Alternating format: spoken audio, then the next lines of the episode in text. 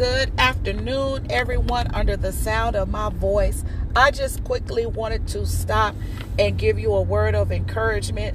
This word, this particular word came to me a few mornings ago, but just got busy with life. But God just reminded me of the word. I said, God, remind me of the word again because I just got busy doing other things. But I thank God that He heard my prayer. And he just reminded me as I was in prayer that the word is falsehood. And I am going to tell you, everyone that is listening to me, that you pray and ask God to remove every falsehood out of your life. Sometimes a falsehood can make us think that we are in the will of God, it will make us think that we are in the peace of God. But God so clearly said to me the other morning, I want to remove every falsehood out of your life. So I pass that word to you that God will remove every falsehood. Everything that you've invested your time in, your money in. You've invested effort. You've invested good communication, good conversation. You've invested what was holy. You've invested what was powerful and sent from God to you, and you've invested it into a falsehood. Therefore, you have wasted time. You have taken the time that God has allotted to you, and it's just like you roll down your car window and you just let it fly out of the window. It's like you just poured it out of a pitcher down the sink. So, right now, God, we ask in your name that you would remove every falsehood, that you will begin to strike down every mountain, that you will begin to dissolve, that you will begin to just take down every mountain, every falsehood in our lives that has taken almost the breath away from us, that has almost taken our life away from us, that has taken our peace, taken our joy. But we thought that we were doing a good thing. We thought that we were in your will, but all the time it was just a falsehood.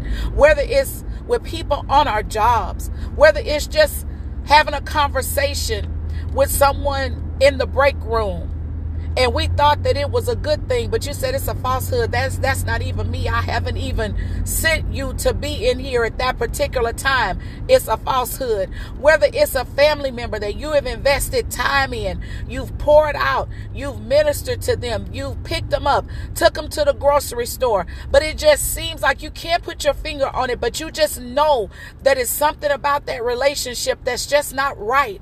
There's something about the relationship that doesn't give god glory there's something about the relationship that just is not changing, God, so that you would be satisfied. And it's been a falsehood.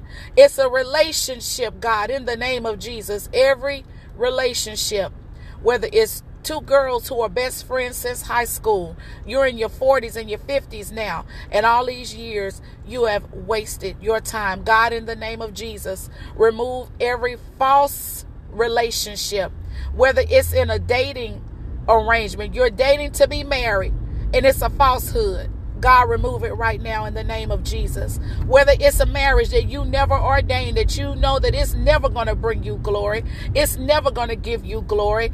It was an unequally yoked uh, marriage from the gate, but you are giving people grace to get in place. Remove that falsehood, remove that relationship, God, in the name of Jesus, and have mercy and grace, God, on the children. Have mercy and grace on the grandchildren right now, God, in the mighty name of Jesus.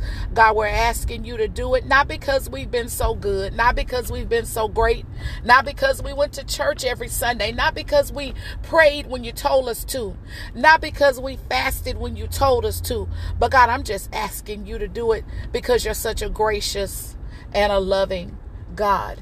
And Lord, I ask that you change us from the inside so that it will show on the outside. And we thank you.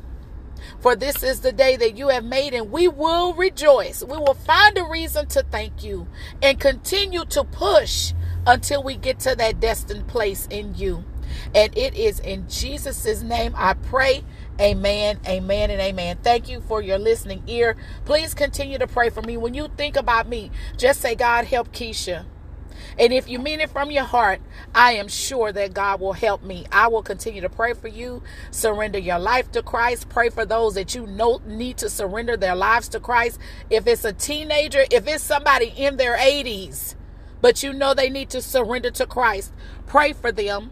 Pray for the ones who don't even have an idea of what living for Christ really is. Not because they have a bumper sticker that says honk if you love Jesus, but they don't even know what it means to be washed in the blood of the Lamb. They don't even know what it's like to live a saved, holy life. Not to be perfect where they never make a mistake, but there is no interconnection with them through Christ so that if they die today, they will know that their home is in heaven. Pray for them. We're going to pray for each other. Be kind to someone today just because. And until next time, I love you. Bye bye.